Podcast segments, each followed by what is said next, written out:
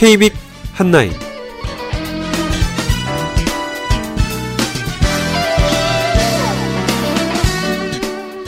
안녕하십니까 1월 24일 토요일 KBIC 한나인 진행의 시각장애 앵커 이창훈입니다.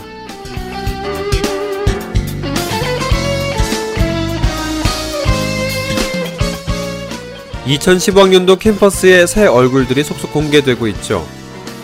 이번에 특히 서울대학교의 시각장애 학생 또 자폐성장애 학생의 선발도 해서 언론의 주목을 받았습니다. 이럴 때 언론은 장애를 딛고 어떻게 자극적인 수식어를 써가면서 주목합니다. 그런데 여기까지라는 거죠. 장애 학생을 맡기 위한 학교의 준비는 철저한지 실제로 학교가 뽑기는 했지만 무관심 또는 불이익을 주는 건 아닌지 계속적으로 따져봐야 하지 않을까요?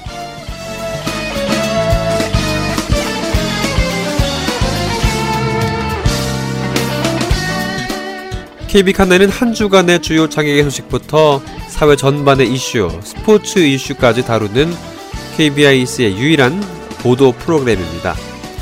이 방송은 한국 시각장애인 인터넷 방송 kbic.info 홈페이지 접속 후 위넷 프로 듣기나 웹 플레이어를 듣기를 선택하신 방송 청취가 가능합니다.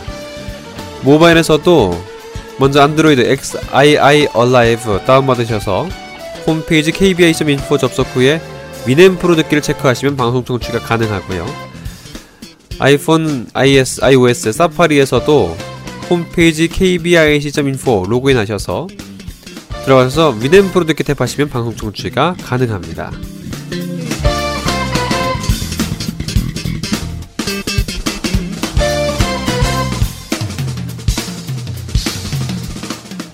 다채롭게 준비한 KB 칸9 2015년 1월 24일 방송 지금부터 출발합니다.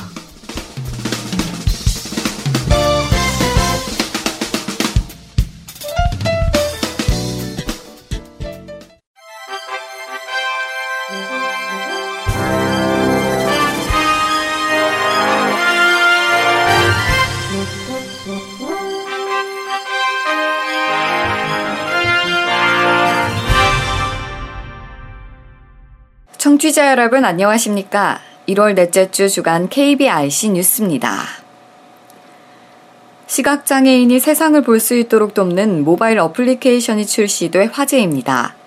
Be My Eyes라는 이름의 이 앱은 시각장애인이 스마트폰으로 앞에 보이는 장면을 촬영해 영상통화로 자원봉사자에게 보여주면 자원봉사자가 주변에 무엇이 있는지 말로 설명해주는 방식으로 작동합니다. 이 앱은 지난 13일 Robocat이라는 덴마크 개발사가 출시한 가운데 16일 기준 시각장애인 770명, 자원봉사자 8,000명 정도가 가입한 것으로 알려졌습니다. Be My Eyes 개발사 Robocat 창업자 윌리우는 언론과의 인터뷰에서 덴마크에서 몇 달 전에 시험 삼아 서비스를 시작했는데 700명이 넘는 자원봉사자를 찾았다며 애플도 앱스토어에서 Be My Eyes를 추천해 더 많은 봉사자를 모을 수 있도록 도와주겠다고 했다고 말했습니다. 이어 윌리우는 앱에서 도움을 받을 시각장애인도 찾고 있다고 덧붙였습니다. 한편 Be My Eyes 앱은 애플 앱스토어에서 무료로 내려받을 수 있습니다. 벤처기업 소니스트가 시각장애인을 위한 기능성 어플리케이션 커뮤니티 매핑을 출시했습니다. 커뮤니티 매핑은 시각장애인이 길을 찾거나 보행할 때 편의를 제공하기 위해 개발된 기능성 모바일 앱으로 사용법은 비장애인이 신호등을 앱으로 촬영해 서버에 등록하면 등록된 정보가 사용자에게 실시간으로 제공됩니다. 특히 시각장애인이 커뮤니티 매핑을 실행하면 GPS를 통해 자동으로 주변 지역이 특정되고 일반인 사용자가 공유한 데이터를 기반으로 장애인과 신호등 간의 거리가 실시간으로 음성 출력됩니다. 김경태 소니스트 대표는 커뮤니티 매핑을 통해 대기업과 중소벤처기업의 동반 성장을 도모하고 시각장애인들을 위한 사회적 안전망 확립에 기여할 수 있을 것으로 기대한다고 전망했습니다. 김 대표는 이어 기존의 길찾기 앱은 위치 정보 서비스를 시각적인 데이터로만 제공하는 것에 그쳐 시각장애인이 관련 정보를 이용하는데 제한이 많았다며 커뮤니티 매핑은 해당 데이터를 음성으로 출력해 시각장애인의 보행에 도움이 될 것이라고 설명했습니다. 국립중앙도서관은 장애인들이 전국의 도서관에서 소장하고 있는 장애인용 대체 자료를 한 번에 통합 검색하고 이용할 수 있는 국가 대체 자료 공유 시스템을 구축하고 서비스를 시작했습니다. 이 시스템을 활용하면 전국 장애인 도 서관이 소장하고 있는 41만여 건의 대체 자료를 한 번에 검색해 이용할 수 있습니다. 국가 대체 자료 공유 시스템은 클라우드 기술 방식을 적용해 PC 버전과 모바일 버전 어플리케이션의 내서재, 즐겨찾기 기능이 동기화되고 특히 PC 버전 어플리케이션의 모든 기능은 음성 지원 서비스를 통해 시각장애인들이 편하게 이용할 수 있습니다. 국립장애인 도서관 관계자는 장애인들이 언제 어디서나 다양한 대체 자료의 원문을 활용할 수 있도록 민간장애인 도서관 참여 확대와 원문 서비스 강화를 통해 국가 대체 자료 공유 시스템 서비스를 활성화할 계획이라고 밝혔습니다. 장애인 전용 주차 구역 10곳 중 6곳가량이 불법 주차를 하는 것으로 조사됐습니다. 국토교통부가 발표한 2014년 교통문화지수 실태조사 결과에 따르면 장애인 전용 주차 구역의 불법 점유율은 58.44%로 절반을 훌쩍 뛰어넘어 교통약자에 대한 배려 문화가 아직도 정착하지 못한 것으로 풀이됐습니다. 이와 함께 운전 행태를 조사한 내용 중에는 신호 준수율이 96.09%로 높게 나타났고 안전띠 착용률과 정지선 준수율이 각각 6에서 7점 이상 상승해 77.02점과 75.7점을 기록했습니다. 반면 보행 행태에서 횡단보도 신호 준수율은 87.03점으로 점수 자체로는 높지만 1년 전에 비해 1.44% 하락한 기록을 보였습니다. 인천시가 장애인 복지관을 다섯 차례나 민간에 위탁했지만 위탁의 적합성에 관해 시의회 동의를 10여 년간 구하지 않다가 뒤늦게 민간 위탁 동의안을 시의회에 제출한 것으로 드러났습니다. 시에 따르면 2002년 4월 개정된 인천시 사무의 민간 위탁 촉진 및 관리 조례에는 시장은 사무를 민간 위탁하고자 할 때 국가 위임 사무는 관계 장관의 승인을 받아야 하고 자치 사무는 시의회의 동의를 얻어야 한다고 규정하고 있지만 그동안 시는 이를 일부 지키지 않아 왔습니다. 시 관계자는 최근 타 시도 한두 곳에서 민간 위탁 관련 소송이 진행되면서 대법원 판례가 나와 지자체는 민간 위탁 기간 만료 후에는 시의회의 동의를 구해야 한다는 쪽으로 법률 해석이 이루어졌다고 설명했습니다. 관계자는 이어 물론 위탁자 선정심의위원회에서 충분히 위탁 운영 자격 등이 검토되겠지만 시의회에서도 장애인 복지관의 위탁이 합당한지 직역이 타당한지에 등에 관해 검토할 시간적 여유가 부족한 게 사실이라고 말했습니다. 한편 해당 복지관은 지난 2009년 네 번째로 실시된 공개 경쟁 위탁 심의 결과에 따라 A법인을 운영자로 선정했으나 운영 경험 부족 및 출연금 과다 등의 사유로 8개월 만에 A법인은 사업을 자진 포기한 것으로 알려졌습니다. 울산 동구장애인 복지관이 지난 19일부터 21일까지 사흘간 지역 청소년 14명이 참가한 가운데 청소년 자원봉사 학교를 운영했습니다. 이번 활동은 장애인 스포츠 보치아 체험을 비롯해 자원봉사 교육과 장애 인식 교육, 장애 체험, 복지관 내 봉사 활동 등으로 진행됐습니다. 보치아는 고대 그리스의 공던지기 경기에서 유래한 장애인 스포츠로 지난 1984년 뉴욕 장애인 올림픽 대회 때 정식 종목으로 채택됐습니다. 활동에 참여한 박예림 양은 청소년 자원봉사 학교를 통해 봉사 활동에 참 의미를 배웠다며 특히 한 손으로 바람개비 만들기 체험을 하면서 지체장애인들의 심정을 느낄 수 있었다고 소감을 전했습니다. 한편 하반기 청소년 자원봉사 학교는 오는 8월에 진행되며 복지관 홈페이지를 통해 참가 접수가 가능합니다. 장애인 차별금지법이 시행된 지 어느덧 7년째인데요. 하지만 장애인 배려시설은 고사하고 보도턱에 의해 휠체어 출입이 가로막힌 서울 도심 속 상점들이 아직 태반입니다. 연합뉴스TV 장동우 기자의 목소리로 들어보시죠. 대학교 2학년 때 수영사고로 하반신을 못 쓰게 된 김기택 씨. 불편한 몸에도 불구하고 가족의 도움으로 서울의 한 대학원에서 법학을 공부하고 있습니다. 학업의 꿈은 펼치고 있지만 외식이나 쇼핑 등 소소한 일상을 누리기란 만만치 않습니다. 휠체어로는 도저히 넘을 수 없는 도심 속 보도턱 때문입니다. 인터뷰 김기택 지체장애인 네, 외출 시 거리에 1층에 식당이나 커피 전문점이 있음에도 그 턱이 높거나 문턱이 높거나 경사로가 없어서 이용을 못하게 된 경우가 많은데 법에 따르면 300제곱미터 이상의 가게에는 휠체어 경사로 등 장애인 편의시설 설치가 의무입니다. 하지만 보시다시피 서울 도심에서 이 법이 지켜지지 않는 것이 태반입니다. 연합뉴스TV 취재팀은 김 씨와 대학로의 번화가를 돌아다녀 봤지만 휠체어가 들어갈 수 있는 곳은 10곳 중 한 곳 정도에 불과했습니다. 장애인 차별 금지법 시행 이후 국가인권위원회가 6년간 접수한 장애인 관련 민원은 6,500여 건. 이 중 60% 이상이 보도턱 등으로 인한 가게 이용 제한으로 꼽혔습니다. 서울시는 주요 지역에 장애인 편의시설 현황조차 제대로 파악하지 못하고 있습니다.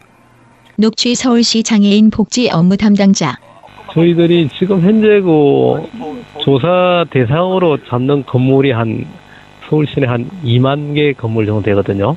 그거 그걸 파악을 못 해봤네 제가. 서울시가 유엔 산하 노인 장애인 인권 기구의 유치를 추진 중인 가운데 장애 시민의 인권부터 먼저 돌봐야 한다는 목소리가 나오고 있습니다. 연합뉴스 TV 장동우 앞으로 3년 뒤면 평창에서는 동계 올림픽과 동계 패럴림픽이 열리는데요. 장애인 체육회가 저변 확대를 위해 장애인 스키 학교를 열어서 큰 호응을 얻고 있습니다. SBS 강청환 기자가 취재했습니다. 21살 대학생 주성희 씨가 특수 제작된 좌식 스키에 오릅니다. 4살 때 교통사고로 하반신이 마비된 성희 씨에게는 첫 설원의 도전입니다. 안전장비를 착용하고 교육도 받았지만 막상 슬로프에 오르니 두려움이 앞섭니다. 아, 좀 무서워요. 할 수 있을 것 같아요. 그래도 배웠는데. 네, 해야죠. 큰맘 먹고 시작한 생애 첫 설원의 질주에 탈수록 짜릿함이 느껴지고 오케이 오케이 다시 오른쪽 완주한 뒤에는 해냈다는 자신감에 가슴이 벅차오릅니다. 한 번도 스키를 타본, 타볼 수 있을 거라고 생각해 본 적이 없는데, 진짜 즐겁고 재밌는 것 같아요. 휠체어 럭비로 장애인 체육에 발을 디딘 성희 씨는 이제 스키에 매진해 3년 뒤 평창 패럴림픽 출전까지도 도전해보겠다는 각오를 보였습니다. 평창 패럴림픽에 참가해서 메달을 따고 싶은 욕심도 있어요. 앞이 보이지 않아도 말과 행동이 조금 불편해도 스키를 즐기기는 어렵지 않았고 어느덧 코치의 도움 없이도 서론을 질주하며 자신감을 가졌습니다. 참가자들은 스키를 통해 장애도 한계도 있고 활짝 웃었습니다. SBS 강청원입니다.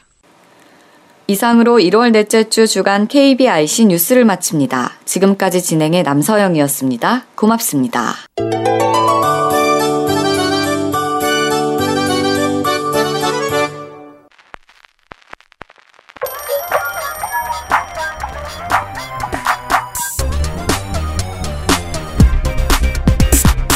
K빅을 들어봐 넌 행복해지고 K빅과 함께 넌 건강해지고 K빅을 즐겨봐 넌 웃을 수 있고 K빅을 들어봐 넌 정보 습득해 아침 점심 저녁 K빅을 틀어놓으면 K빅의 모든 방송을 들을 수 있을 것이야 망설이지 말고 Right now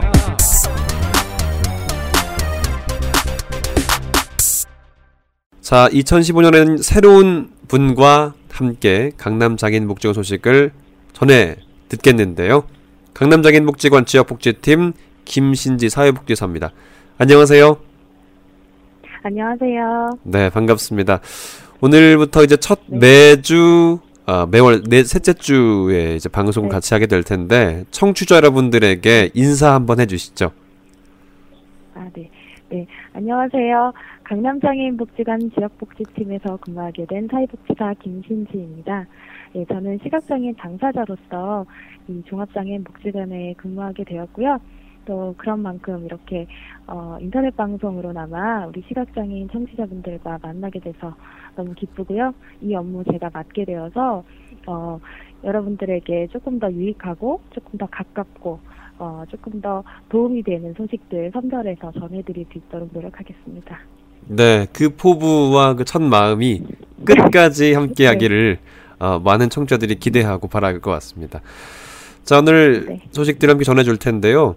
음, 강남 장애인 복지관에 사실 많은 소식들을 전해 왔는데 어, 정작 어디에 위치해 있고 이런 내용들도 한번 좀 다뤄야 되지 않을까 싶은데요. 어디 왜 위치해 있나요? 아, 네.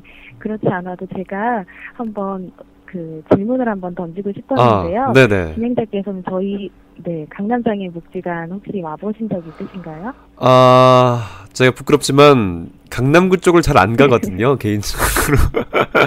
네, 위치는 제가 어느 정도 파악을 하고 있는데 제가 직접 제 발로 어, 걸어갔던 경험은 없네요. 네. 어디에 위치해 있나요? 저도 알려주십시오. 네. 네. 네, 처음으로 준비한 소식이 사실 네. 저희 강남장애인복지관 이용시설 관련한 소식인데요. 아, 네. 어, 이용시설 소개해드리기 전에 저희 복지관 위치부터 좀 안내를 해드릴까 해요. 네. 우리 시각장애인 분들이 가장 많이 이용하고 찾기가 쉬운 복지관이 어떻게 보면 실로암 시각장애인 복지관이잖아요. 그렇죠. 어, 제가 생각했을 때 그 이유는 지하철 접근성이 매우 용이하기 때문인 것 같은데요. 그렇습니다. 저희 자- 강남장애인 복지관 역시 어, 신생 장애인 복지관답게 지하철에서 접근하기가 매우 용이하기 때문에 제가 자랑 차원에서 한번 어, 소개해 드리려고 합니다. 네, 저희 강남장애인 복지관은 분당선, 어, 대모산 입구역 4번 출구, 출구 방향의 엘리베이터를 이용하시면 엘리베이터 하차 후 불과 어, 진행 방향으로 50m 이내에 위치하고 있어서요. 우리 시각장애인 분들이 찾기에 매우 용이하기 때문에 제가 이용시설 소개해드리기 전에 좀 위치의 용이성에, 위치 접근의 용이성에 대해서 먼저 소개를 드렸고요. 네. 아울러서 저희 복지관에서 이용할 수 있는 이용시설로는 많은 시각장애인 분들이 모르실 것 같아요. 오시는 분들이 많지 않은 것 같은데, 네. 네, 저희 복지관에서는 장애인 목욕탕, 그리고 장애인 이용할 수 있는 빨래방, 그리고 노래방까지 운영을 음. 하고 있습니다. 네. 그 다시 한번 정리하면 강남장애인복지관도 접근성에 있어서 어, 좋다. 분당선 네 분당선 어, 대모산 입구역 4호 네 4번 출구에 위치해 있다라는 것 다시 한번 기억해 주시고요. 어 특히 이 빨래방이라든지 목욕탕 노래방까지 할 수 있다. 굉장히 사실 저도 잘 몰랐던 소식입니다. 이 이야기는요. 네네. 참고로 마- 네. 어, 말씀드리자면 저희 목욕탕이나 빨래방 같은 경우는 천 원에서 이천 원 정도 아주 저렴하지만 음. 이용료가 발생을 하고요. 네. 네, 목욕탕 경우는 어, 수급권자인 경우에 천 원, 아닌 경우에 이천 원. 그리고 어, 빨래방 같은 경우는 의뢰 빨래인 경우에는 건조까지 하는 코스로 2,000원이 되겠고요. 셀프 빨래의 경우는 1,000원에 아주 아주 저렴한 이용료이기 때문에 혹시 근처에 계시는 우리 시각장애인 분들이 있으시다면 음. 오셔서 좀 큰 빨래 손 많이 가는 거 이런 거 좀 맡겨 보시는 것도 좋을 것 같고요. 노래방 경우에는 1시간에 3,000원, 2시간에 5,000원 하는 음. 이용료가 발생을 할까요? 네. 사전에 그리고 예약제인 경우가 있으니까 네. 제가 문의 전화 한번 안내해 아 드릴게요. 안내해 주십시오. 네, 저희 총무기획팀으로 좀 전에 안내드렸던 목욕탕, 빨래방, 노래방 이용하고 싶으신 경우에 문의 주시면 되는데요. 어, 전화는 서울 전화 02고요. 560번에 8244번, 5560에 8244번으로 전화 주셔서 어, 자세한 내용 상담 받으시면 되겠습니다. 네, 02560에 8244번으로 전화 주시면 된다고 합니다. 네. 사실 이 강남장애복지관은 음, 많은 분들이 이렇게 인지하시더라고요. 문화에 특화된 복지관이다. 네. 제 말이 어떤가요? 제 표현이. 예, 예. 어, 이제 맞는 표현이신데요. 네. 네. 어, 생각보다 종합장애인 복지관의 형태를 많이 갖추고 있기는 한데, 그래도 저희 복지관이 자랑할 만한 건 문화사업입니다. 음, 네. 제가 두 번째로 전해드릴 소식이 바로 이 문화사업 팀에서 운영하고 있는 프로그램인데요. 그렇군요. 어, 제가 시각장애인 당사자, 당사자로서 우리 시각장애인들이 관심 가질 만한 프로그램을 먼저 선별해서 올 한 해 동안 하게 되는 프로그램 소개해 드리려고 하는데 네, 네, 네. 우리 진행자님께서는 우리 시각장애인 분들이 가장 어, 좋아하는 프로그램 어떤 게 있다고 생각하세요? 제가 생각할 때는 음악 아닐까요? 뭐 악기 연주라든지 밴드 교실, 뭐 노래 교실 이런 게 아닐까요? 네. 물론 이제 우리 시각장애인 분들도 체육 활동이나 나들이 활동에도 관심도 많고 욕구도 많지만 네. 제가 생각했을 때 가장 어, 어떤 교육에 있어서 교육열이 높은 중에 하나가 음악 프로그램일 것 같아서 문화사업팀에서 운영할 예정에 있는 음악 프로그램, 성인 음악 교실 프로그램을 음. 좀 소개를 해드리려고 해요. 네, 제가 잘 맞췄네요. 네. 어, 그렇다면 혹시 우리 진행자님께서도 다룰 네. 줄 아는 악기 혹시 하나쯤 있으신가요? 어, 저는 뭐 자랑은 아니지만 제가 학교 다닐 때 브라스 앙상블 밴드를 했어서 트럼펫도 연주할 수 있고요. 아, 네. 네, 또 제가 베이스 기타 뭐 그냥 아, 네. 네, 만지 이런 표현 하잖아요. 만지작 거릴 줄 안다. 조금 손가락으로 튕길 줄- 이 정도입니다. 네. 소개해 주시죠. 네. 네. 안타깝게도 저희는 네. 네, 관악 교실이나 이런 음. 기타 교실, 베이스 기타를 네네. 가르치는 교실은 현재로서는 개설되어 있지는 않고요. 네. 네, 네. 아동 프로그램에는 관악 교실이 있는 것 같은데 저희 문화사업팀에서는 성인 프로그램 위주로 네. 음악 프로그램을 준비하고 있답니다. 어, 우선 기악 프로그램인데요. 네. 예년과 같이 저희 복지관에서 어, 성인들을 대상으로 이제 어, 피아노 교실, 기타 교실, 음. 하모니카 교실, 그리고 드럼 교실을 운영할 예정에 있습니다. 네.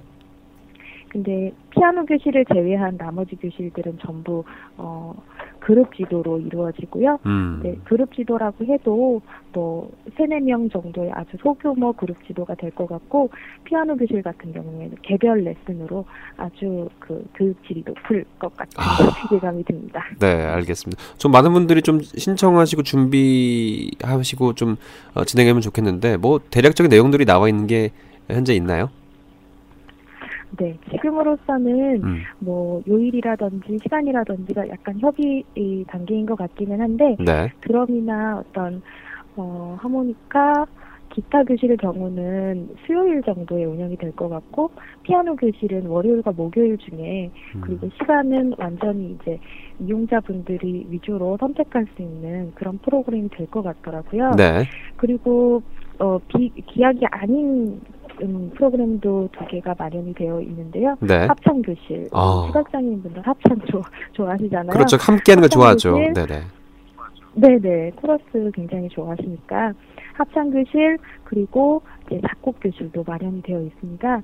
어 모든 프로그램들이 주 1회로 이루어지고요.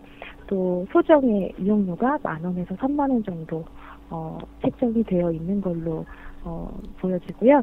그리고 이 부분도 이제 수급권자인 경우에 좀 아마 사전에 상담이 조금 있어야 될 것 같습니다.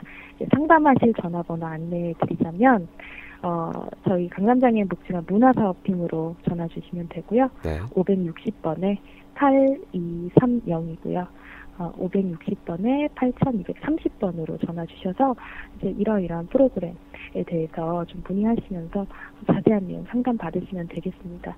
어, 제가 아울러서 이제 한마디 네. 더 보태자면 팁을 드리자면 연초에 모든 이제 프로그램들의 이용자들을 모집을 하고 대체로 그 이용자가 이제 중단하기 전까지는 1년 단위로 진행이 되기 때문에 네. 연초에 마음이 있으신 분들이 좀 서둘러서 그렇죠. 접수하시면 좋을 것 같네요. 네. 문화사업팀 560-8230번으로 연락 주시면 네. 된다고 합니다.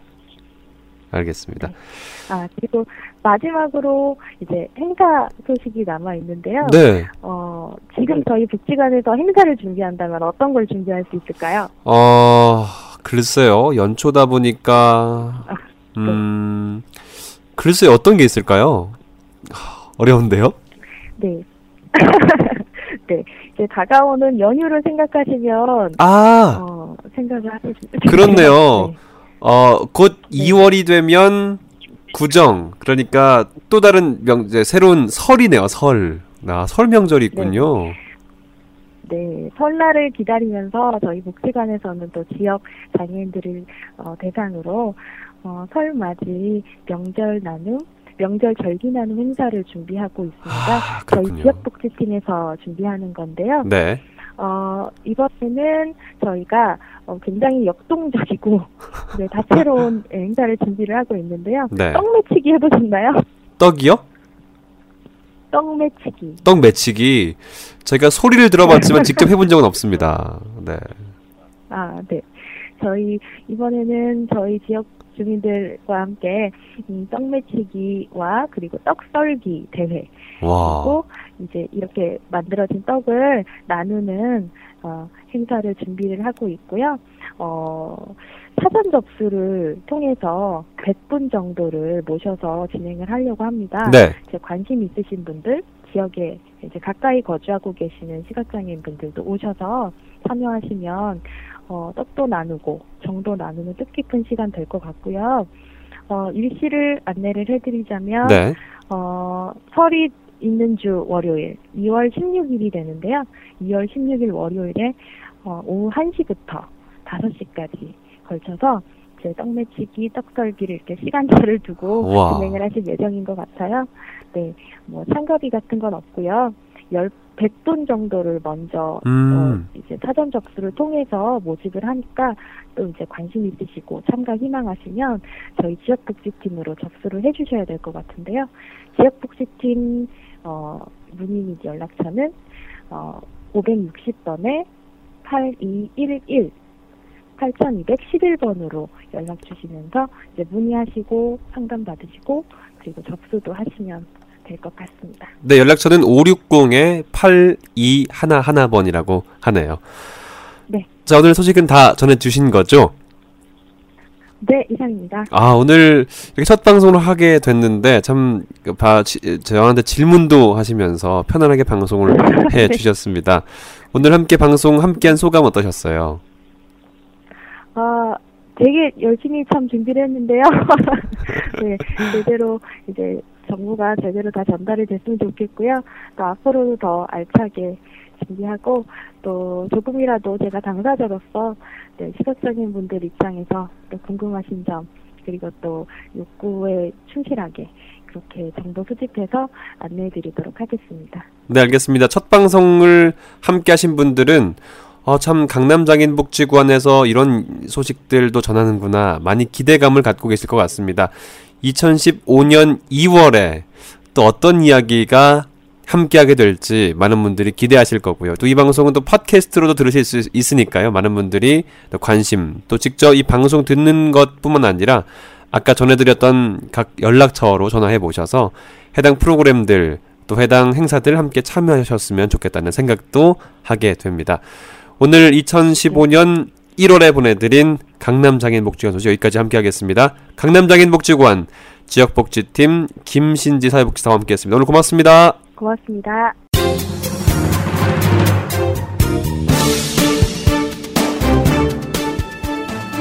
Are you thirsty for useful information or looking for something interesting? Then come here, where everyone can jump for joy. Let's share good information and opinion and swim in the sea of music together. KPIC The Internet Cast only for the blind.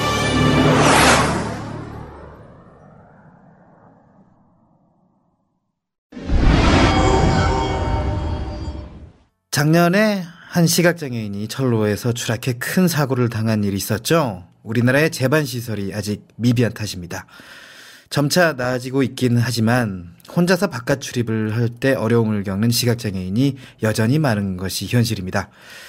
그래서 한국시각장애인연합회에서는 시각장애인을 위한 보행 지도사를 양성하고 자격 시험을 본다고 합니다.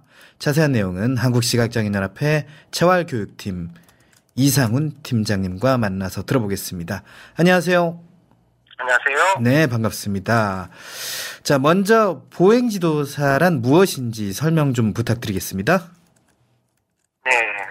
시각장애인 보행지도사는 시각의 손상으로 그 이동의 제약을 갖고 있는 시각장애인이 안전하고 독립적으로 보행을 할 수 있도록 지도하는 직업이라고 할 수 있는데요. 네. 저희 한국시각장애인연합회에서는 2000년부터 양성교육을 실시해서 지금까지 한 300명 정도의 보행지도사를 양성했습니다. 음, 그렇군요. 많은 분들이 또 보행 지도사로 좀 활동하고 계신 건데, 어, 그러면 한시련이 보행 지도사 양성 교육을 하면서 신청자를 받을 때 우선순위를 두고 있다라고 뭐 전해주고 있는데, 1순위가 보행교사거든요. 어, 그러면 현재 보행교사로 활동하는 분들이 있다는 얘기인데 자격 시험을 따로 두게 된 이유가 있을까요? 네, 그 보행지도는 그 많은 이론적 배경하고 현장 실습 교육을 필요로 하는데요. 네. 그 일부 시각장애인 관련 단체나 시설에서는 그 체계적인 보행 교육을 받지 못하고 현장에서 바로 활동하시는 분들이 계십니다. 아, 그렇군요. 그뭐 여러 가지 이유가 있겠지만 그 무슨 뭐 전임 그 보행지도사의 퇴사로 인해서 충원된 그 신입 보행지도사 같은 경우는 그 보행 교육을 인계받을 시간이 부족하기도 하고요. 네. 저희가 실시하는 그 양성 교육이 그 1년에 한 번씩만 실시되기 때문에 본 양성 교육을 이수하지 못하고 바로 현장에서 활동하기도 합니다. 네. 그 이런 분들이 가장 시급하게 보행 교육을 받아야 하는 분들인데요. 그런 분들을 위해서 우선순위를 저희가 두어서 양성 교육에 참여를 시키고 또 양성 교육과 자격 시험을 통해서 우수한 보행 지도사를 배출하기 위해서 저희가 어, 실시를 하고 있습니다. 음, 교육기간은 그럼 1년에 총 두 차례고 각각 2주일씩 이렇게 되던데 두 주 동안 어떤 교육 과정을 거치게 되는 건가요? 지금 교육 기간이 그 1차와 2차로 구분되어 있기는 하는데 네. 그 1차, 2차 모두 총 4주를 이수해야 됩니다. 아, 4주군요. 예, 예. 그 보행 지도에 직접적으로 필요한 보행 이론이라든지 보행 실습 교육도 지도를 하고요. 그 네. 외에 그 시각장애인의 이해라든지 법률 및 정책, 그리고 안과학, 그 재활 상담 등도 저희가 교육을 실시하고 있습니다. 음, 그렇군요. 그러면 자격 시험에 대해서 좀 여쭤보도록 하겠습니다. 시험은 어떤 형식으로 돼 있나요? 저희 보행지도사 자격 시험은 그 보행지도사가 갖춰야 되는 그 지식에 대한 부분을 평가를 하는데요. 네. 그 4주 양성교육 마지막 날 실시를 합니다. 음흠. 그 필기 시험으로만 이루어져 있고요. 네. 어, 총 4과목, 과목별 20문항이고 모두 객관식으로 진행을 합니다. 네. 그 합격 기준은 과목 평균 60점 이상이면 어, 합격입니다. 어, 그러면 한시련에서 양성 교육을 들어야만 이 자격 시험에 응할 수 있는 건가라는 것도 궁금한데요. 그 현재 우리나라에서는 그 보행 지도사에 관련된 학과나 그 교육기관이 구축되어 있지 않기 때문에 네. 안타깝게도 저희 한국시각장애인연합에서 실시하는 양성교육을 이수해야지만 어, 자격 시험에 응시할 수 있습니다. 음, 그 보행 지도사 그 관련 일 하시는 분들의 계층은 또 어떤지도 궁금한데요. 어떤 분들이 좀 많이 지원을 많이 하시는지도 궁금합니다. 그 보행지도사에 지금 활동하고 싶어 하시는 분들 연령대가 되게 다양한데요. 네네. 20대부터 30대, 음. 어, 많게는 50대에서 60대 분들도 어, 그 활동을 많이 하고 계십니다. 주로 어떤 계기로 활동을 하게 됐다고 좀 말씀을 하시던가요? 그 여러 가지 뭐 정보를 통해서 얻기도 하는데. 그 주위에 이제 뭐 시각장애인 관련 단체나 음. 그다음에 이제 그 주위에 이제 시각장애인 분들이 많이 속해 있는 곳에서 활동을 하시는 분들이 음. 아 나도 어, 교육을 받아서 보행 교육을 한번 해줬으면 좋겠다 시각장애인들에게 음. 네, 이런 계기로 보통 저희 쪽에 많이 지원을 하시게 됩니다. 이 보행 교육이 이제 서울이나 여타 그 특수학교에서는 거의 이제 전무한 상황에서 이 보행 양성 지도사들이 활동을 잘 해야 될 것 같기도 한데 이 양성 지도사들의 활약으로 인해서 시각장애인들의 보행의 질 이런 게 좀 높아졌다고 좀 보시나요? 어, 뭐 실무자로서는 어떤 생각하고 계십니까? 저희가 양성 교육을 지금 4주를 교육하고 있는데요. 네네. 어, 전에는 일부 기관에서 일주일 단기 교육 과정으로 실시를 했었습니다. 네. 그런데 이제 저희가 어, 보행지도사를 좀 체계적으로 교육을 하고 배출을 하자는 의미에서 2010년도부터 4주 교육 과정하고 자격검정 시험을 그 실시를 하고 있고요. 네. 어, 교육 기간이 좀 길어진 것 때문인지는 몰라도 어, 이 양성 교육을 통해 자격증을 배출하신 분들이 현장에서 음. 활동하는데 큰 도움이 되고 있다고 음. 말씀들을 많이 하십니다. 그렇군요. 자, 이제 시험 얘기를 좀 다시 해보면 자격 시험을 본 후에 합격을 하게 되면 어떤 경로로 어, 인- 인해서 좀 보행 지도사로 활동하게 되는 건가요? 그 보행 지도사가 필요로 하는 기, 기관이나 단체에서 직접 구인을 실시하기도 하는데 네. 어, 많은 경우는 저희 한국시각장애인 연합에 직접 구인 의뢰를 합니다. 네. 어, 이런 구인 의뢰가 들어오면 저희가 이제 적합한 분들에게 정보를 제공해서 취업을 알선하고 있고요. 어, 주로 자격증을 취득하신 분들은 시각장애인 복지관이라든지 시각장애인이 많이 생활하는 거주시설 그리고 이제 맹학교, 특수학교 그리고 저희 한국시각장애인연합회에는 전국적으로 많은 지부하고 지회가 있는데 이쪽에서도 많이 활동을 하시고요. 네. 그리고 이제 시각장애인 자립지원센터 등에서도 활동을 하고 있습니다. 음.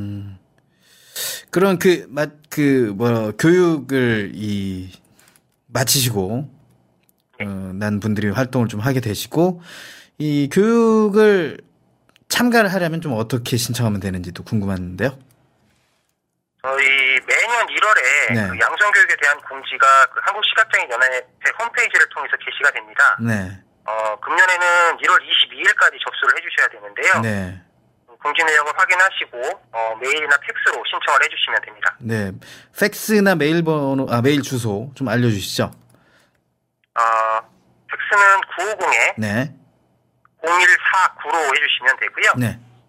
어, 메일은 shun7호 음. 골뱅이 한메일.net으로 보내주시면 됩니다. 네. 어, 그럼 별도의 신청서 양식이 있는 거죠? 예, 예. 음, 네. 그, 공- 그 홈페이지에 네. 그 신청 양식을 게시해놨습니다. 그 한실현 홈페이지를 말씀하시는 거죠? 예. 네. 선천적 시각장애인도 물론 어려움이 있지만 중도 시각장애인만이 겪는 어려움이 있습니다. 점자를 읽는 것부터 일상적인 삶 하나하나를 새로 배워야 하기 때문인데요.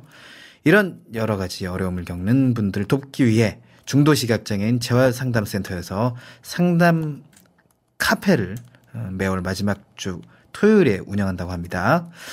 이에 대한 이야기 중도 시각장애인 재활상담센터 전명훈 음, 대표와 함께 이야기 나눠보겠습니다. 안녕하세요. 네, 안녕하세요. 네. 먼저 그 중도 시각장애인 재활상담센터에 대한 간단한 소개부터 좀 해주시죠. 저희가 시작된 것은 그 중도 시각장애인 분들이 점차 증가하는 것도 있고요. 또 제 자신도 그 대학을 다니다가 어, 갑작스럽게 그 실명을 했었습니다. 네. 그때 이제 그 실명을 통해서 어떤 좌절과 그 어떤 그 디프레션에 그 빠진 경험이 있었기 때문에 어 제가 이제 그 재활의 과정을 다 마친 다음에 제가 할 수 있는 것이 무엇일까라고 생각해 볼 때 시각장애인이 시각장애에서 어, 돕는 일이 상담이야말로 굉장히 중요하지 않을까 왜냐하면 갑작스럽게 실명하게 되면 어떻게 재활해야 될지 모르거든요. 네. 그래서 그때는 상담이라는 부분이 가장 중요하다고 생각해요. 그 다음에 나중에 아, 교육 프로그램이 그 다음 번이라고 생각해서요. 그래서 그 우리가 중도 시각장애 상담 어, 카페를 시작했습니다. 음, 그렇군요. 그런데 어떻게 상담 카페를 열 생각을 하시게 됐나요? 어, 뭐 저희들이 그 처음부터 구상한 건 아니었고요. 네. 2013년 그 어, 연말이었을 겁니다. 그때 저희 지인들하고 어, 올리브밥이라고 하는 그 카페가 있습니다. 현재 우리가 상담하는 그 장소기도 하는데 네. 거기서 이제 지인들과 같이 식사하면서 어, 문득 어떤 생각이 들었냐면 그때 저희가 만났던 어, 저를 어, 제외하고 세, 세 분들이 어, 어, 상담 공부한 분들이에요. 네. 미국에서 그 재활 상담 공부한 분도 있고 심리 상담 한 분도 있고 또그 복지관에서도 그 과- 부장님으로 계신 분도 있고 그래서 어, 식사를 하면 느낀 게 어, 이분들이 모여서 신문 앞에서 어, 상담 재활 상담 프로그램 하면 좋겠다는 그 문득 그런 생각이 있었는데 그때 한 분 그 복지관의 그 부장님도 어, 저한테 그런 어, 아이디어를 제공했어요. 네. 또 우리가 이런 그 식사하면서 어, 커피를 마시면서 우리가 어, 상담 프로그램 하면 어떠냐 이런 제의가 들길래 어, 제가 그때 어, 그럼 우리 2014년부터 하자 그래서 그 2014년 2월부터 어, 시작했습니다. 음, 식사도 하면서 더 편안한 분위기에서 이야기를 할 수 있을 것 같다라는 생각도 드는데요. 그러면 상담은 어떤 식으로 하는지 궁금한데요. 다 같이 모여서 어, 각자 자신의 어려운 점을 이야기하는 식인가요? 어, 저희들이 이제 두 가지 방법을 하고 있어요. 이제 처음에는 이제 멘트맨, 어, 상, 상담자와 그 내담자가 이렇게 멘트맨으로 그 우리가 상담을 하고요. 네. 그 다음에 이제 저희가 한 달에 한 번씩 저희가 모임을. 네.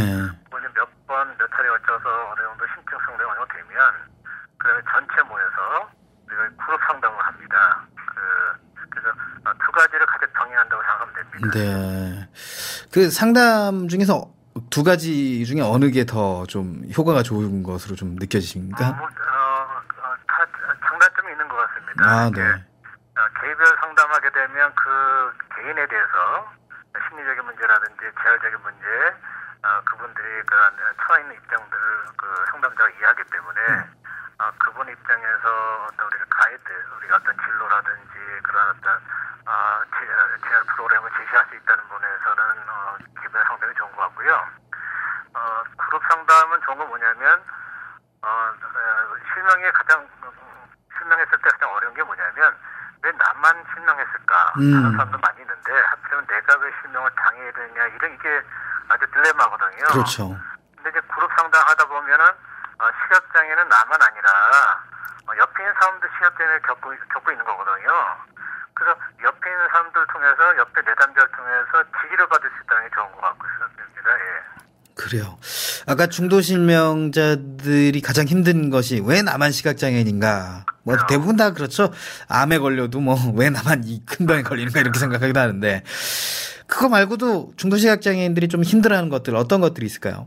어, 왜냐면 또 이제 두 번째는 뭐냐면 그 시각 장애인 세계를 처음 경험하지 않습니까? 그렇죠. 네. 그래서 어떻게 해야 될지, 응? 어떻게 재야 될지 그게 아주 어, 막막하거든요, 이게요.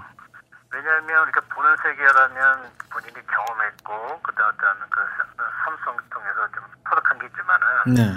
시각장애인 생활이라는 건 아주 낯선 거거든요. 낯선 길을 걷는 거거든요. 그렇죠. 그때 두려움도 있고요. 아주 그 좌절감에서 벗어나지 못할 때가 있어요. 내가 할수 네. 있을까? 안 보이는데도 할 수 있을까? 어, 도전할 수 있을까? 이, 이, 이게 가장 어려운 건데 음. 저희가 이제 더 설명해 드리면은 어, 저희가 저 상담사분들이 다 중도 시각장애입니다. 네. 동료들인 거죠, 거의. 네. 네네, 그렇죠. 음. 그래서 시각장애인이 시각장애 입장에서 어떤 예, 또 어떤 시각장애인 또 어떤 나름대로는 어, 대부분 그 상담사들은 시각의 장애를 잘 극복한 분들이거든요. 잘 네. 극복하고 일반 사회에서 일반 뭐 어, 직장 생활도 하고 또 건강하게 직장 사는 분들이기 때문에 그들이 어떤 재활의 어떤 모델을 거죠. 음. 그래서 그걸 통해서 어, 시각장애를 겪고 있는 내담자는 이게 끝이 아니다. 음. 어, 나도 어, 열심히 하면, 너 재활하면 너도 될 수 있어. 이런 어떤 자신감을 갖수 있는 거죠. 네. 네. 그렇군요. 그런 상담을 통해서 이 많은 중도 시각장애인들이 재활을 이제 시작하게 되거나 재활을 더 열심히 하고 이제 사회를 살아가게 되는데 그러면 상담 후에 훨씬 상황이 좋아진 분들이 있을 거란 말이에요, 분명히. 아. 어. 왜냐면 아까 좀 낯선 길을 걸었는데 누군가가 손을 내밀었다면 얼마나 큰 힘이 되겠어요. 그죠? 음. 그 좋아진 에피소드 좀 들려주세요. 어떤 분들이 좀. 말씀드렸는데 어떤 분은 이제 음대를 졸업하고 건축업을 하다가 어, 50대 초반에 실명하셨어요. 네. 그래서 이분이 일반 그 시- 어, 장, 일반 시설 쉼터에서 계셨는데 제가 모 방송에 한번 출연한 적이 있었습니다. 그때 제가 인터, 인터뷰한 적이 인터뷰한 걸 들었나 봐요. 음흠. 그걸 듣고 저희 그 상담 프로그램에 참여했었는데 음. 이분이 거의 1년 동안 일반 그 복지 시설에 있었을 있을 때 얼마나 큰 좌절을 겪었겠어요, 그렇죠? 절망감. 어, 그 상태였는데 우리가 그 카페를 통해서 상담을 통해서 어, 어, 시각장애는 나만 시각장애 겪는 게 아니라 아니다는 걸 그렇게 시켜야 되는 거죠. 네. 그 다음에 또 이 상담사분들이 또 사- 어떤 그 재활 과정을 잘 극복한 것을 통해서 어, 자기에게 자신에게 어떤 자신감을 갖게 된 거죠. 음. 그래서 저희들이 그 상담과 그 다음에 앞으로의 어떤 진로 상담이라든지 직업 상담을 어, 했더니만 어, 머리가 꽉 막혀 있던 게 마치 뻥 트여지는 느낌이다라는 네. 아, 이 얘기를 들었어요. 아. 어, 그래서 그분은 이제 그 2015년에 이제 뭐그 학교에 그 어, 쪽에 전공부에서 이제 음악을 어, 가르치는 학교가 있어요. 네. 지금 현재 그 학교를 좀 진학하려고 예정이 있고요. 예. 어, 어떤 어, 여성분은 20대 후반인데 네네. 이분은 어, 직업재활하기는 굉장히 어려운 상태예요. 지금도 이게 몸 몸이 안 좋아서. 음. 근데 이제 이분이 재활하기는 어렵고 직업 재활은 네. 그런데 어, 사회복지 프로그램이 많이 있지 않습니까? 그렇죠. 우리가 어떤 활동 보조라든지 뭐 여러 가지 좋은 프로그램이 있는데 이걸 전혀 몰랐어요. 그 저희들이 그 상담을 통해서 그 복지와 관련돼 있는 어떤 그 정보들도 제공하거든요. 음. 그걸 통해서 이분이 그 활동 보조를 통해서 어, 재활하는 데 많이 도움된다고 얘기하고요. 또 이동하는데도 아주 불편함을 겪었는데 아, 시각장애인을 위한 어떤 심부름 센터 프로그램이 있어요. 이게 차량 네. 이런 서비스를 받으니까는 어, 너무 재활하는데 너무 도움된다고 음. 네, 그런 얘기를 들었습니다. 자, 이 라디오를 혹시나 시각장애인 중에서 중도시각장애인 혹은 중도시각장애인의 가족들이 듣고 있을 거거든요. 이 카페 신청 한번 해봐라. 이렇게 홍보 멘트를 좀 날려주시면 이 또 저희 라디오가 시각장애인을 위한 라디오고 시각장애인들이 많이 도움이 될 것 같아요. 그래서 멋있게 일주일에 아, 한 달에 이번에 1월 말에 열리죠? 1월 30일 날 합니다. 네, 어떻게 신청해야 되는지도 좀 알려주시고요. 네. 어, 전화로 좋고요. 네. 어, 가장 중요한 건 뭐냐면 시각의 장애는 끝이 아니라는 거죠. 네. 어, 내가 끝이라고 생각하는 것은 뭐냐면 내가 경험한, 내가 어, 경험하고 상실된 것만 잃어버린 거지 그 나머지 부분은 있는 거거든. 내 경험하고 내 지위라든지 이건 실명했더라도 그 지위에 내가 가- 담아 있는 게 아닙니까? 그래서 네. 어, 시각의 장애는 시각의 그 장애뿐이지 그 외에는 정상적이다. 어, 라는 생각을 가지시면 된다고 생각하고요. 네. 또한 시각장애도 시각장애인의 어떤 삶이 또 있습니다. 음. 또 다른 제2의 인생을 살 수 있는 또 새로운 또 기회고 또 자기 자신을 돌아볼 수 있는 기회거든요. 그래서 어, 저는 저도 어, 대학 다니면서 실명해서 지금까지 이제 재활에서 지금 그 상담센터를 운영하지만은 시각이란 끝이 아니다. 어? 어, 새로운 제2의 인생이 남아있으니까 일단 상담 프로그램을 통해서 큰 힘을 얻고 직업 재활을 해서 어, 우리 건강한 사회인으로서 어, 살았으면 좋겠습니다. 그런 어, 그래서 당부하고 싶습니다. 네, 상담센터 전화번호 좀 알려주십시오. 어, 서울이고요. 네. 02 네. 596에 8075입니다. 596에 8075로 전화하시면 중도시각장애인들이 재밌게 상담받을 수 있는 카페를 또 가실 수 있다는 거죠. 네, 맞습니다.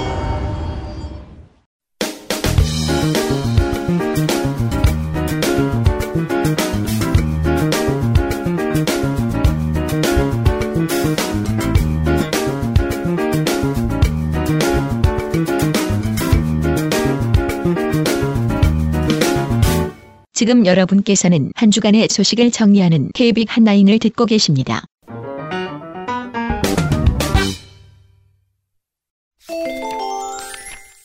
KB 카톡 시간입니다. 오늘은 시각장애인을 위한 운동 길라잡이 속의 두 번째 시간입니다. 두 번째 시간은 도움만 있다면 뭐든지 오케이. 종목별 운동법에 대해 알아보겠습니다. 출처는 에이블 뉴스 이슬기 기자이고요. 저는 낭독자 전소영입니다.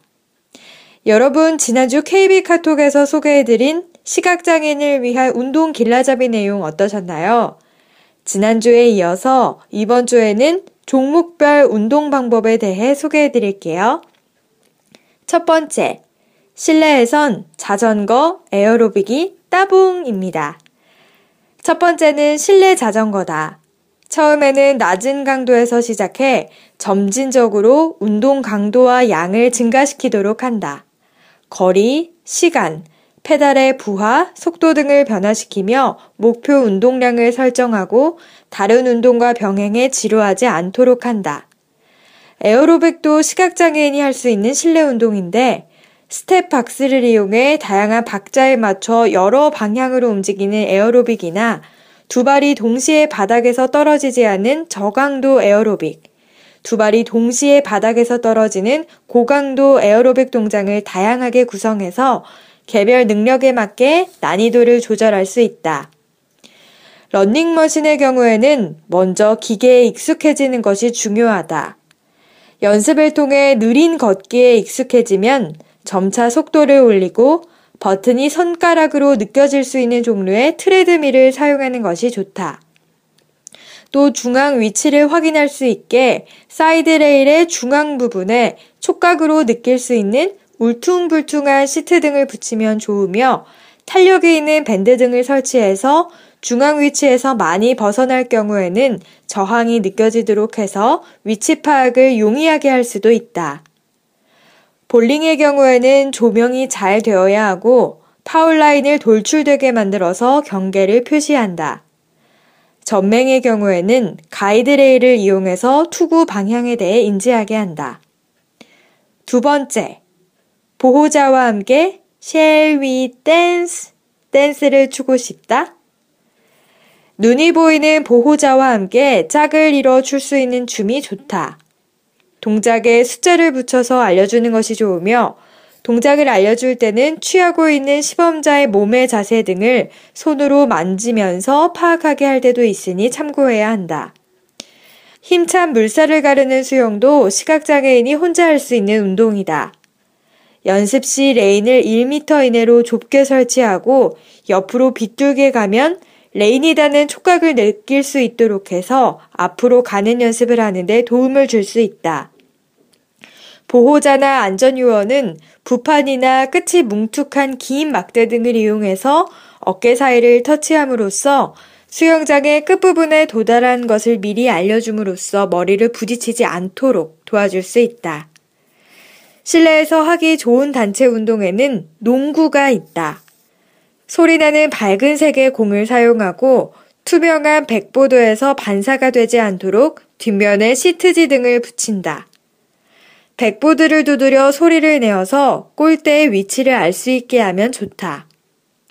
스핀바이크와 음악, 조명, 그리고 신나는 댄스를 결합한 그룹 운동인 스피닝도 좋은 운동이다. 본격적으로 음악을 틀고 동작을 하기 전에 먼저 구호와 또 그에 맞는 동작을 일일이 알려주고 리더가 구호를 외쳤을 때 그 동작을 할 수 있도록 한다. 스피닝 시작 전에 스핀 바이크의 부위별 기능을 알려주고 페달, 안장, 핸들을 신체에 맞게 고정시킨다. 잘 보이지 않기 때문에 팔을 뻗는 동작을 하더라도 옆 사람에게 닿지 않도록 공간을 확보하는 것이 중요하다.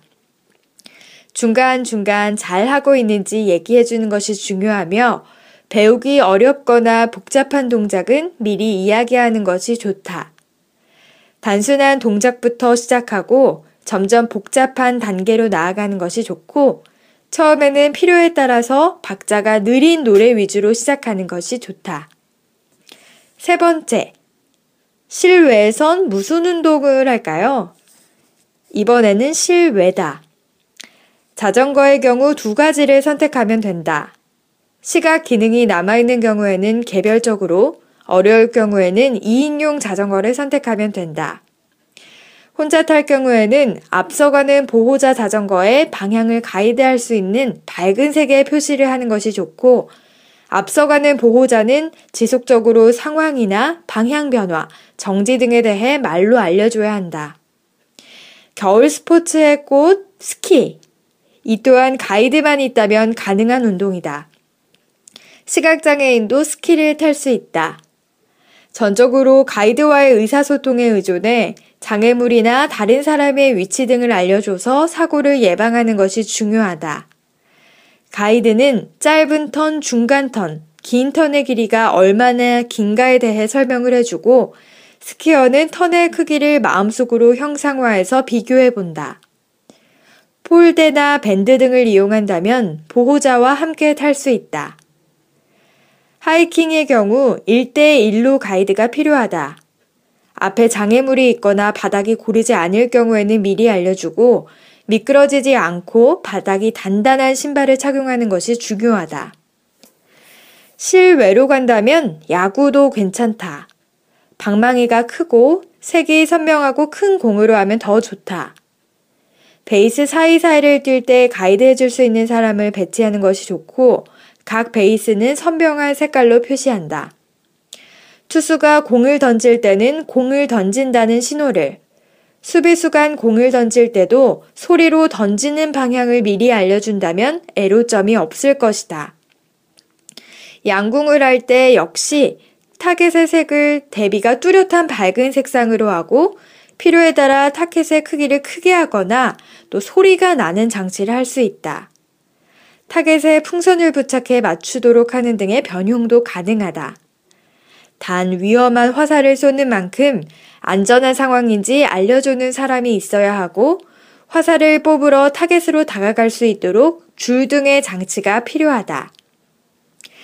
지난주와 이어서 이번 주에도 2주간에 걸쳐서 시각장애인을 위한 운동 길라잡이에 소개된 내용을 전해드렸는데요. 이 내용을 듣고 여러분도 개별적으로 자신에게 맞는 운동을 선택하고 직접 도전을 해서 자신감과 또 건강을 챙겨가실 수 있었으면 좋겠습니다. 지금까지 에이블 뉴스 이슬기 기자가 정리한 시각장애인을 위한 운동 길라잡이였습니다. 모두 파이팅 하세요. 감사합니다. KBIC 한나인 일부 남성 뉴스캐스터의 뉴스로 준비한 그리고 마지막 전소영 씨의 칼럼까지 함께 잘 들으셨습니다. 잠시 후 2부에서 우리 동작 장인 자립생활센터 강윤택 소장과 함께 시사톡, 박의곤 해설위원과 함께 한 주간의 주요 스포츠 이슈까지 함께 다뤄보는 시간 2부에 준비됐습니다. 잠시 후 2부에서 뵙겠습니다.